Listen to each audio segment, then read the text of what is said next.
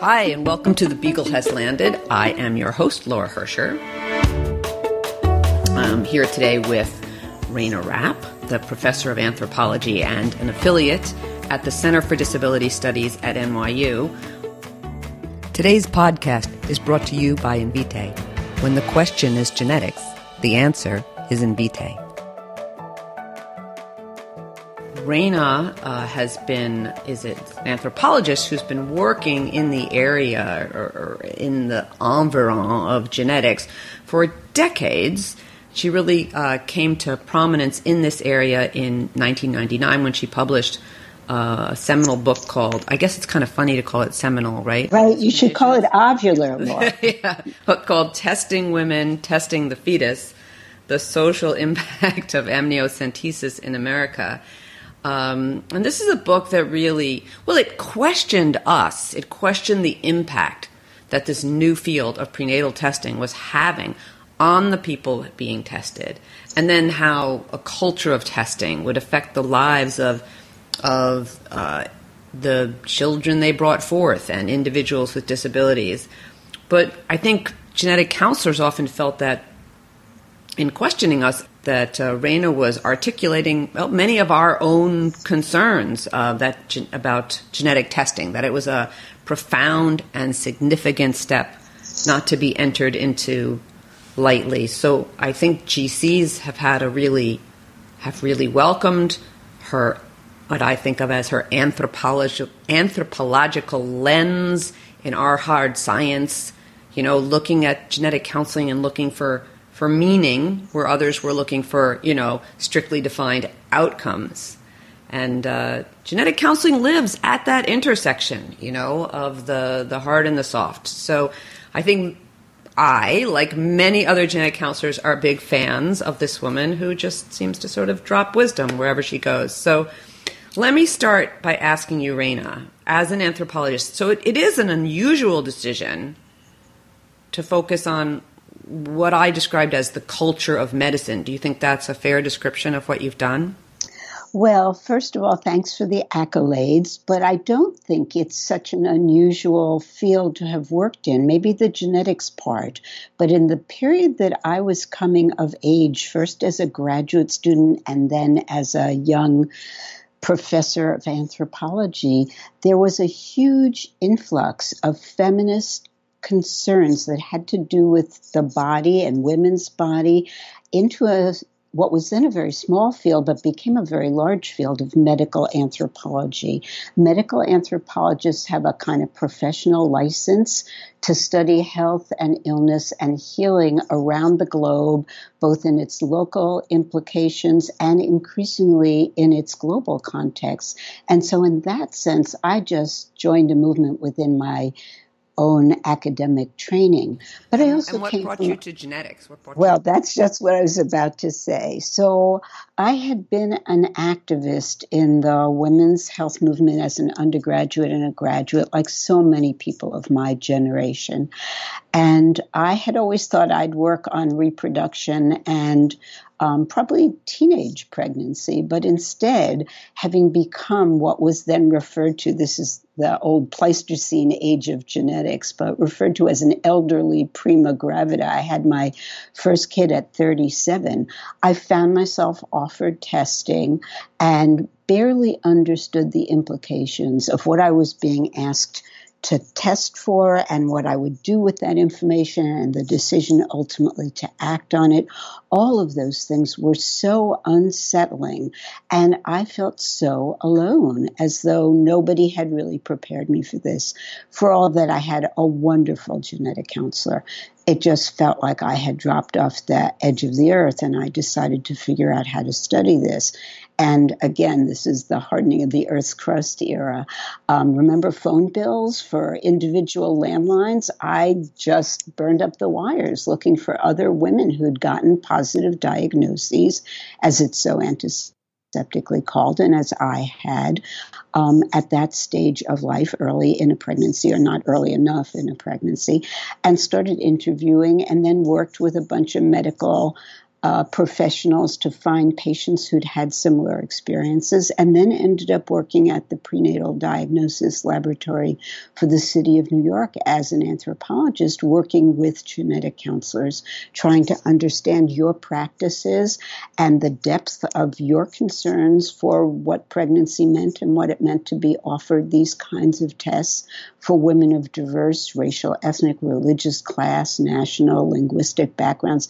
New York City was and remains a very, very diverse place. And I did my research with women who may or may not have had any understanding of what genetics were, what um, it meant to find a fetal disability, what a disability meant to them in their family and community life, um, what that disability meant in terms of what might be worth or not worth an abortion, how they felt about that from their religious and familial experiences, and on and on and on. And it opened up a fascinating world. So it became an aspect of medical anthropology for me. Yeah. And uh, I know it's hard, right? Because it's a lifetime's worth of work, but I mean, in terms of the genetic counseling, what did you what did you find? Did you? I mean, we think I think the field thinks of itself as being tremendously sensitive to that long list of issues that you just introduced. Um, I think that's true. I think that it is a field that has gone through a lot of evolution. I had the great good fortune to encounter y- your immediate ancestors in genetic counseling. You know, early on in the field, it only really developed from the 1970s forward, and I started working in this field in the mid 1980s.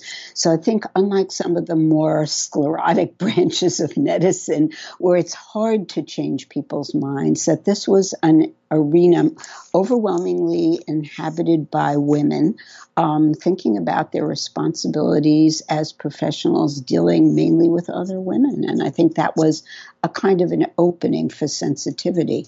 Nonetheless, the assumptions of medicine are universalizing and certainly to describe chromosomes and DNA and stretches of exomes and the like. Yes, of course, universal, but they always fall within sociocultural um, contexts. And it seemed absolutely imperative that genetic counselors themselves understand their own context and how it was changing. And I think a lot you've had to do that as a profession, not least because so many tests are moving so fast. Whenever you and I have talked, the number of new tests and possible consequences that you open up for me. And I feel like I'm somebody who kind of keeps up with the literature, at least is aware of it. But boy, there is so much going on so fast, and none of it can be taken outside of its socio, I would say, political and economic and ethical contexts. We are a political science, I always say. Yes, I love that part of your branch of the political sciences for sure. You can't take that out of genetics not its history and not its present and not its near future. They're all very, very politically charged. Yes, yes, yes, indeed. And is, uh, so that phrase, that very clever phrase of uh, more sclerotic branches of medicine, there's a concern right now that maybe prenatal genetics may be getting more and not less sclerotic as we expand to be able to offer testing to more people. So, I have mixed feelings. So routinization, right? Routinization is this buzzword that you um, you, you you probably think it's a bad word, right? Like well, you know, I thought about that because you had sort of alerted me to that as a possible topic we could talk about. I think routinization could be a very good word if it were meant to to include good access to adequate health care, to good nutrition, to decent education, to safe housing and neighborhoods and the like. But of course, that's not what we mainly talk about when we talk about routinization in medicine. It too frequently connotes acceptance of medical tests and procedures without sufficient time and resources to understand what you're being offered or usually rush to either accept or reject.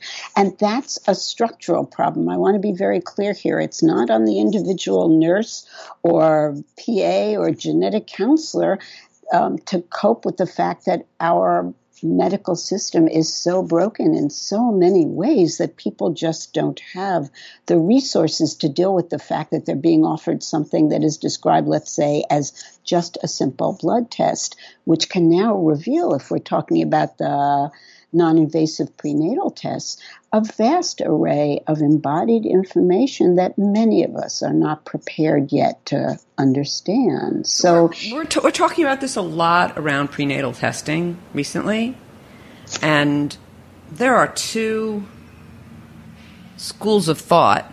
I don't know that they're contrary to one another, but one is simply a concern that as we've opened up prenatal testing, so, uh, non invasive, cell free DNA testing, those tests, they're sort of a hybrid. I mean, they're a screen, so we're always counseled to call them a screen and not a diagnostic test to keep the separation right. between the diagnostic. And that's fair in the sense that they are still not definitive and need to be followed up and so on. But in, from, I think from a human point of view, they lie somewhere in between because the older tests when somebody tested positive, as as you have had the experience, they come in and there's a you can genuinely say, okay, let's start the conversation saying the most likely thing that's going to happen here is you still the most likely thing is that everything's fine. And that's a very different conversation than the one that's like, okay, we most likely have a problem. Or I shouldn't use that phrase, have a problem, but we most likely uh, have something we need to talk about. Um, not the outcome that you were expecting, maybe not the outcome that you wanted, but it it's that that level of likelihood is is not trivial is is non trivially different. It's fundamentally different. Um, changes things a great deal, right? So you have this in between thing that's going on now that's being offered to lots and lots of people, and while it makes the whole field of prenatal counseling more complicated, and maybe you could make the argument as we need much more counseling now that there's multiple different types of tests that people are deciding between, right? Right. At the same time, you're expanding it to everybody, so you have much less time. So just when you think like maybe people need more counseling, they're going to get much less counseling. That's, Absolutely. Those are just a set of facts, right? So we've been looking you and I, but also generally the field's been looking at, you know, how can good information be given to people in this routine way and then counseling be used productively, you know, as needed. And there's the th- there's the rub with routinization. Like in theory, and, and, I've heard a lot of people say this very recently. Um, you know, it could be great, right? Because you could turn to technology to give people the sort of basic information that they need, and then the interpersonal interactions could really focus not on inf- information giving, but on the kind of thing you're talking about, understanding the context, understanding the person. What are their goals? What are their aims? What do they need? What are they frightened of? Right? Absolutely. And of course, webinars, podcasts, uh, slideshows, there are infinite number of mediated possibilities here, which are all very exciting for basic information. But some of it is also just incredibly hard to routinize. Uh, you know, uh, uh, uh you might get a test that reveals something about um, amb- uh, condition, but not the ambiguities and the range that it entails. So the capacities and social meanings of something attached to, like, say, sex chromosome differences, which now are, you know, part of the NIPTs. So what does that mean? Um, how are you going to interpret that? And at what point are you going to have enough information to really cut through people's fears and biases um, to be able to talk about it and who's going to have the time and the money essentially to pay for that talk. Well, I mean, voice of being somewhat realistic here. I, at best, and this is at best, like um, at best, right. those conversations are going to have happen after somebody tests positive and not before right. somebody tests positive. They just there isn't space for that level of conversation you're describing there to happen before the test is taken. Understood. What I'm actually concerned about, I, am some days I wake up and think I've kind of bought a bill of goods on this. Routinization is going to mean that we save our counseling for these important counseling situations because I really believe that's what genetic counselors think and aim and envision. But I wonder once we get the technology rolled out and so the information giving is done semi automatedly, whether there'll be budget to cover the conversation part at all if we're not giving out the information. I don't know. Right, and made more complicated by the fact that so many counselors now find their professional affiliation, their jobs, their employment within the commercial testing companies. And while they may be extremely well trained, to be neutral and empathic when and if somebody gets a positive result or a complex positive semi, as you're saying, hybrid result of increased risk but not definitive. And what are we talking about here? nonetheless, being inside a commercial sector, which has every reason to want to see expanding tests as the wave of the near future in terms of sort of their bottom line and their profitability, means that the counselors themselves have to be part of that sense of more and more tests for more and more conditions, which make them sometimes much harder to explain or find the time and the money to do that kind of explanation, that kind of more empathic work that you're talking about. Yeah, that conflict of interest is, I think the field has recognized that as a problem. I, I don't, you know, I don't know how easy it'll be to entirely rid us of it. Um, and honestly, I think sometimes genetic counselors have a hard time because, really, because actually they're very nice people, genetic Absolutely. I've never kind of worked with a, or met or known a group of people who were so uniformly a nice group of people. And I honestly think it's hard for them to take seriously the idea that they wouldn't do the right thing by their patient. Sometimes we may not be the fastest to recognize the inherent conflict of interests. But it has been pointed out to us that this is a problem. And I think I think we're kind of on it. Uh, one thing that that you and I were talking about when we talk about the prenatal space here is you have had a lot of experience looking at what they're doing in some other countries, particularly France, right? Uh, yes, recently I've had this wonderful set of exchanges two years in a row. I've had first a French team that was organized by French friends and colleagues to come to New York, and then I brought an American team back to France, and we talked about how all of the reproductive technologies are used so differently in our countries. And that's really quite amazing if you think about it. That is, we're used to thinking, okay, when this stuff hits developing nations or middle income countries, it's going to look a little different. Let me tell you, it looks a lot different across different so called Western or rich or well developed countries as well. Um, you could argue very easily that we in the United States are the Wild West of testing. I know that's a language you've used in your own work a lot, Laura, and that you can get pretty much anything tested for or any kind of reproductive technology if you have the money to pay for it and the connections to find it. Whereas in France, you could argue that you have the most strict regulation of all of Western so Europe. So if I get not me, I'm too old, but if right. my kid gets pregnant and she lives in France, what what what is she going to be offered? Assuming that she's she's savvy and up to date, but not not aggressively seeking, you know. Uh, so, for example, she will be offered routine screening, and France uses and has a reasonably high within the European context, a reasonably high rate of abortion for Down syndrome as well. After all, the you could argue that um, that the uh, extra chromosome in twenty one in the twenty first locus was discovered in France. Jérôme Lejeune and Marthe Gauthier, his lab uh, technician assistant, basically discovered it. It was her preparation through which it was discovered and named. So um, the French have been on top of this stuff for a very long time.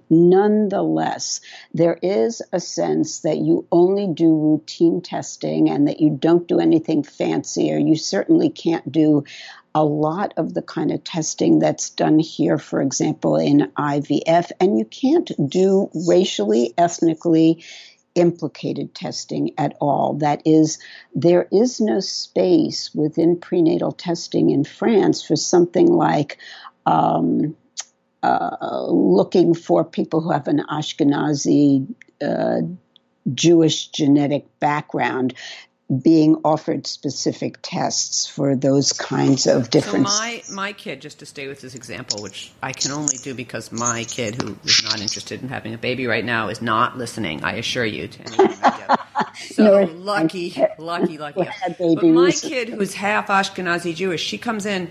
She is not going to be offered preconception carrier screening. She is not going to be offered uh, Jewish genetic. No Nope, absolutely not. In fact, given the history of eugenic thinking and World War II, there is a tremendous sense that to test on using the racial or a racial ethnic category is not used throughout France and in some other European countries as well, Germany notably, parts of Scandinavia as well. It is just not used as part of the health. Uh, you don't collect health statistics. But that, that, but that so so that would make them different from us five years ago.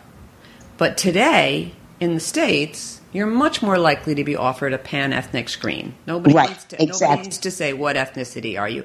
Um, but they haven't brought that in, right? Because, I mean, like, look, uh, if I had to balance these things out, um, I'm Ashkenazi Jewish, eh, do the numbers, blah, blah, blah. The, I would say, um, without doing any testing, my risk of having a child with Down syndrome may have been sans testing only uh, a fifth my risk of having a child with Tay Sachs, but I would. It sounds much more acceptable to me. I, you know, I'd take I, if I could only test for one, I wouldn't pick the kid with Down syndrome. I'd be okay with that, right? Like, sure. I, it's not a fatal suffering condition. No, right. it's not a fatal suffering condition, right? Absolutely. So, like that's a strange to me orientation of priorities uh, absolutely. Uh, so i'm going to just give you two french anecdotes and anthropologists thrive on these little stories and i cannot tell you what they represent. But these were two that came up at our conferences. The first is somebody of ashkenazi jewish background who was born in israel um, raised for a few years there and came at the age of what we would call middle school to france. She then had a very successful life as an academic in France, does all her publications in French. When she went through her first pregnancy, she asked for um, screening for Tay Sachs specifically, and they said to her, why? And she said, because I'm Ashkenazi Jewish. And they said, you have to go see a psychiatrist. You're much too anxious about this pregnancy. So that was one. And the second one is, again, an academic family. And therefore, I want to stress that because in France, you'd call this system D, that is, that you have a way, a workaround plan here. And here comes the workaround plan. A friend of mine who was part of this uh, research team that I've been working with had a daughter who was pregnant and asked for screening on the basis of her Ashkenazi background and was told, no, we don't do that in France, madame. She went home and talked to her partner, who's a lawyer, and who said, go back and ask them to put it in writing. And when she went back, they said, oh, well, we don't do it, but we're going to send you to a clinic that will. You have to have a lot of cultural capital, including a partner at home in this case who was a lawyer, to know that you can push the system and get what you want. But for most people, it's just not offered and not available. So you you can tell me what it means. I mean, if if if you can't tell me what it means, who can tell us what it means? You're in the what it means business. Definitely. I, I, I, mean, I do think it's this business about sending saying you need to go to a psychiatrist is incredibly interesting because one of the big overarching issues that you have brought up time and time again in your work is you know, there's a lot of this that seems like what's the why why not do this test and why not add that test? And why not if we can do it do test for this and this and this and this and this when there's no additional cost? And you have pointed out for decades now the additional cost in anxiety the additional cost for everybody in this you know uh, sense that a pregnancy is, is, is at risk. And I, I have to say I came into genetic counseling a bit later and cleverly had all of my children before I got there. And every day I went through school, I thanked my stars that I knew none of this when I was pregnant. And I say that to other genetic counselors, and they're like, "Oh my god, I spent my entire pregnancy terrified." And and I, but I see even if you're not a genetic counselor, um, there is sort of a like they're scaring young mothers to death out there, and I, I don't know. There has to be a balance somewhere, right? So what they're saying is very much to one side of like, you know what? The important thing is don't worry too much, um, which is feels very alien to me, but also true. Absolutely, but we have entered what uh, sociologists um, Charlotte Faircloth and uh, Zeynep Gürtin call the age of anxious pregnancy, the age of anxious parenting. The, you could argue, if you wanted to be a flat out materialist, that as the whole world, with a few significant pockets, but the whole world has moved toward lowering its completed fertility rate, as more and more women have education and access and also necessity to be in the employment market, as divorce rates remain high, et cetera, et cetera. There's a whole material background in which we are having fewer kids, and each and every one of them is had under conditions of greater and greater anxiety. And it's not a question of which is better, it's just a difference. We are living in a very different time than, say, you know, your grandmother's pregnancy. and it's happened very, very fast. Well, it's hard to weigh the I, I, would say the anxiety issues against the, the the medical gains, right? The it's very hard. I would say that it's apples and oranges, but I'm just coming back at you because you keep quoting these like really academic sounding amazing people with French names. So I'm going to Chuck Klosterman from Sex Good. Lies and Cocoa Puffs, Good. who Great. pointed out that the expression "it's apples and oranges" is dumb because it's hard to find two things that have more in common than apples and oranges. They're both sort of round fruits, you know. But so yeah, so so um, they're they're not like apples and oranges in that they're much more different. Um, the the gains of less anxiety and the gains of you know not having a child with a condition that you're concerned about or having the option to to know about it and prepare and so on um, they're hard to weigh one against another, if only because, um, you know, as a public health measure, you'd have to say, like, here's the value of this against the value of that. But in fact, every individual would value those two things differently. Exactly, and would probably value both and have to make some pretty complicated choices. But I want to talk about the another part of the anxiety that all of these kind of expansive medicalized moments in pregnancy, including but not exclusively genetic testing, bring up, and that is more and more and more anxiety about not being able to produce a quote unquote perfect baby. And I use that very carefully. Pregnant women don't talk about pregnant about perfect babies on the whole. They talk about wanting a healthy kid, and that's a rather different um, desire. But I think one of the things that this whole conversation and this whole rapid, rapid expansion of testing kind of masks is the rise also of disability rights, disability consciousness, some sense that disabled lives are worth living and that they provide many capacities, not just incapacities. And I think that part gets lost very often, in part because genetic counseling is a profession which obviously obviously needs to talk about genetic problems, not just about what might be okay after a problem is discovered. So there's a whole other realm out there that also needs to be incorporated. And I know, again, the profession has actually thought a lot about disability, and many, many genetic counseling programs have built experiences with disability and families living with kids or other adult members with disabilities into their counseling protocols or their training, but there just isn't enough time for a lot of this as well. So that makes it a much more complicated. It's not only not apples and oranges, but it's very, very different kinds of life choices. I want to ask you a question that was asked to me, and it sort of dumbfounded me. I was having a conversation with a very well known, very eminent, admired feminist scholar who said to me, Tell me something.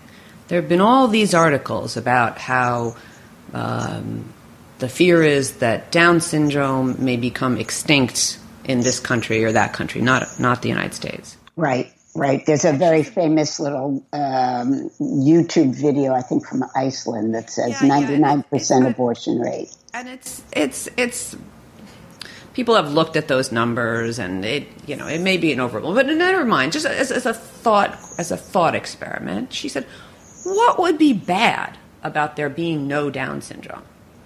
And um, I think I'm going to answer this question differently than you do. But if I say that to you if we if we could eliminate Down syndrome now, what would be wrong? I guess I want to start by saying we should not be reifying any particular ability or disability, and that that is something that has to start this conversation. The assumption that we can know. I mean, we can parse this topic by saying, okay, uh, disabilities which are actually not even just disabling, they're lethal or they cause suffering. That's straightforward. Everything else is much less straightforward. Meanwhile, we're living in a time of flourishing disability rights worldwide and disability studies and disability arts. And, you know, I'm a college professor, so of course I'm going to answer what we need to answer your question, Laura, is just more and more public education. If I answered it any other way, I'd be out of a job. So, you know, I've got my own bias here. But in any case, we all need worldwide in all our different divisions and our many heterogeneous social situations, we all need some disability expertise. That's a phrase from an anthropologist, Cassandra Hartblay. We need to understand cross disability synergy, another highfalutin phrase from an anthropologist, Devva Kasnitz. We what does that mean? To, what does that mean? It means we need to know something about disability way before we encounter it under crisis situations of genetic testing in pregnancy. That is, all of these things should not come as a surprise if we understand that disability is just a part of human variation. Now, we may, as individuals, choose to accept or not accept a specific disability in our burgeoning pregnancy. Understood and totally supported. Obviously, I started this conversation by saying that's where I came into this field. Nonetheless, the fact that most of us know so little about disability is part of the problem because there isn't just one way to think about this. We should be thinking about capacities and strengths, not just pathologies and impairments. If you, if you feel like, so I'm, I'm going to go back to my question. Okay. If you could do it by waving a wand, and if you waved that wand, no babies, no, no babies would ever be born in the world again with Down syndrome. Would that be a bad thing? So that's what she asked me. And I mean, it took me a few days to kind of formulate my answer because no one had ever asked me the question that way before. Would it be a bad thing? Uh, um, so can I cheat and ask how you answered?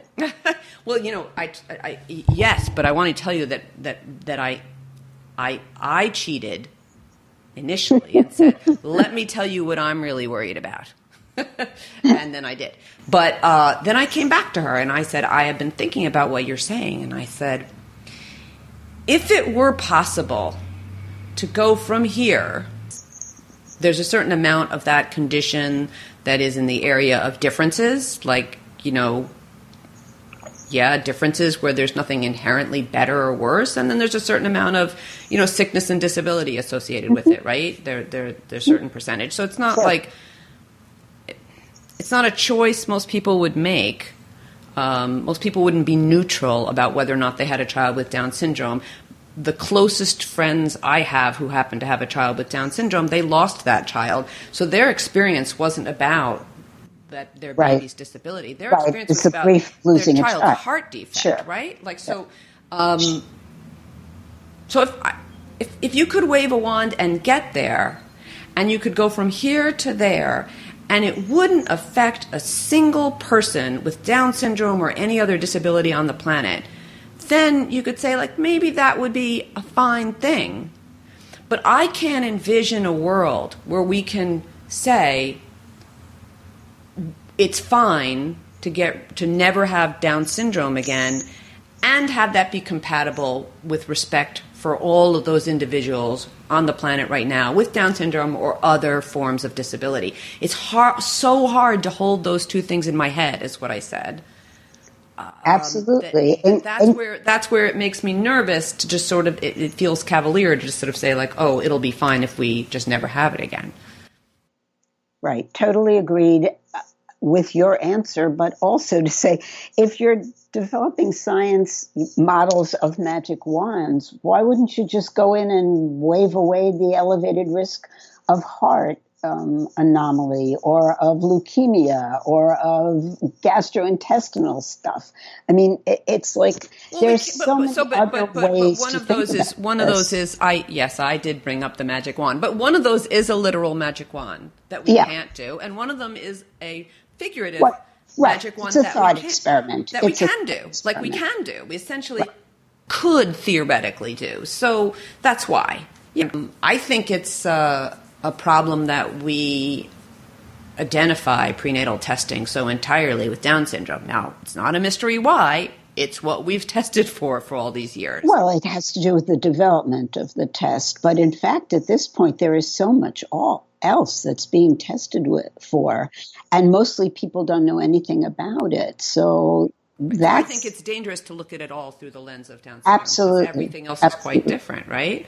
And we're only at the very. St- the thing is, the thing we've been doing for thirty years, we still don't really know what to say, right? It's still incredibly hard. It hasn't actually gotten any easier. This question of should we be doing this testing and how should we explain it to people and how do you actually get to a spot where you're neutral, um, where you're well. In a way, I have the enormous um, privilege of being able to embrace that contradiction. That is, the testing will continue to flourish, and we will get more and more technology that gives us more and more information. We'll also get better clinical medicine that is people with Down syndrome now survive into their 40s and 50s.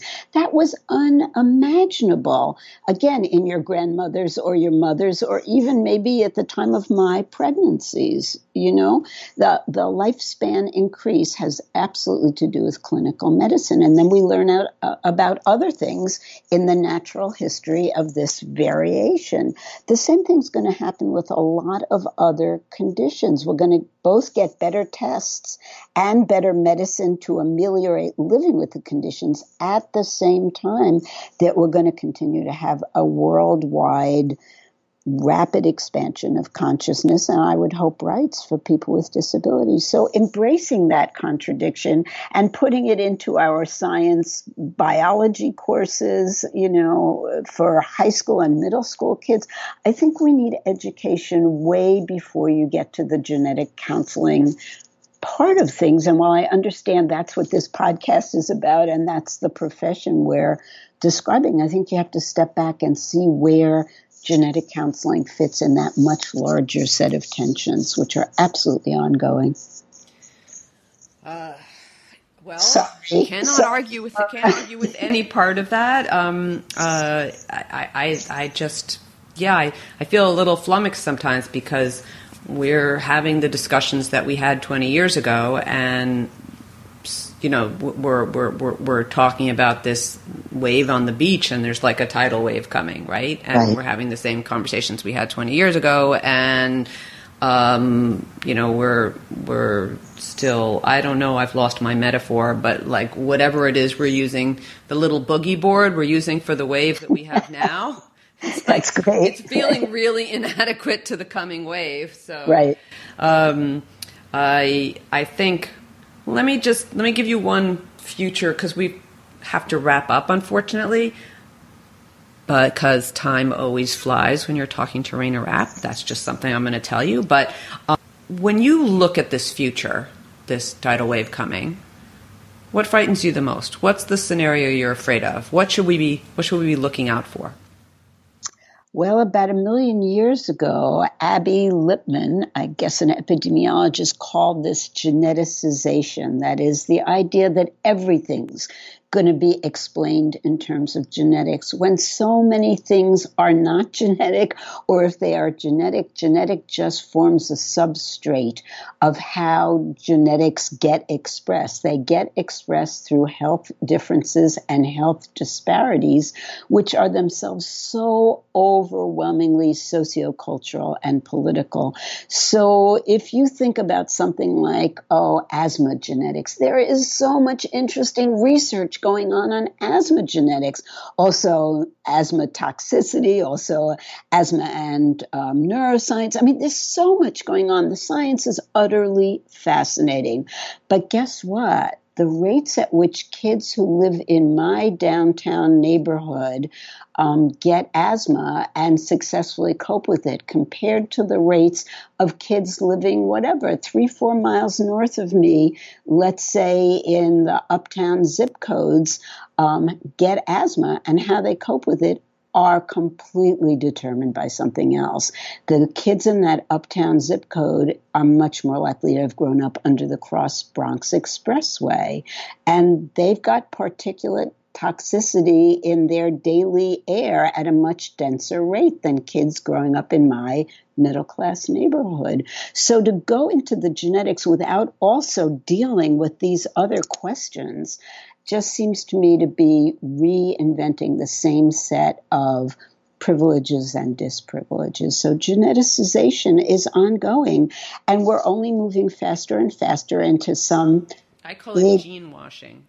Okay, gene washing. So um, when you, but when you when you bring in genetics and it washes out everything else. Right. Thank um, you. I'm going to start using it and quoting you, Laura. That's really great. I am That's honored. really great. Yeah, yeah. So I I, I do think um, that.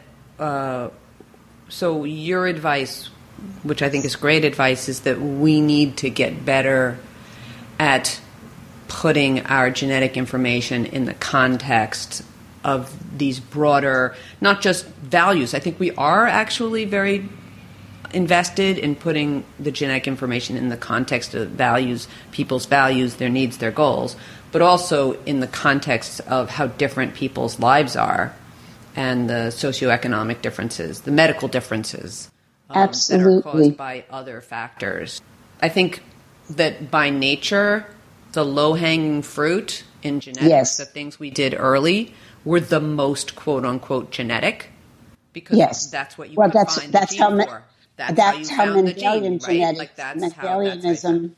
Yeah, I mean, post genomics, we know that Mendelian diseases are a very, very small part of the right. problem, and that most everything else, if it has a genetic substrate, it is interactive. Hence, the move toward this insane amount of big data. Because if you can't, if the if the prevalent classical dogma about one gene, one action, one disease has been shot out of the water by all of genomic technology and knowledge, then we're now trying to do the same thing by inventing other forms that you can combine with it, whether it's through neuroscience or um, um, microbiome studies or epigenetics, all of which I'm a big fan of. Scientifically, they're fascinating, but to assume that somehow in those intersections we're going to solve health problems without looking at the larger social context in which inequalities really reign supreme is to actually end up inside of the tidal wave that you're talking about. Yeah, yeah, yeah. So, I mean, when, when, everyone in genetics knows the phrase that genetics isn't deterministic, and we believe that, but the, the, the additional part of that is when things aren't deterministic, that means that you have to make sure that you're paying adequate inf- attention to the other addressable issues that are absolutely uh, involved in susceptibility. And, um, you know, maybe that is a, a, great lesson for our field going forward and what it's going to mean as we go from rare, you know, monogenic diseases into cardiology and neurology and, right. and right. Um, you know, all the other uh, uh, specialty fields where genetics is making inroads. Um, all right. So I never want to stop. Well, we'll go out for coffee or lunch or we'll something. Lunch. This conversation is bound to continue. but I'm gonna, I'm gonna, I'm gonna not necessarily stop our conversation, but I am gonna pause here to say thank you for sitting in on my conversation with Rayna Rapp, which is probably going to continue. I'll be honest with you. And um, please go to beaglelanded.com, follow us, follow me on Twitter at, at Laura Hercher. Thank you so much. Thanks, Rayna. Thanks to you, Laura. Today's podcast is brought to you by Invitae. When the question is genetics, the answer is Invitae.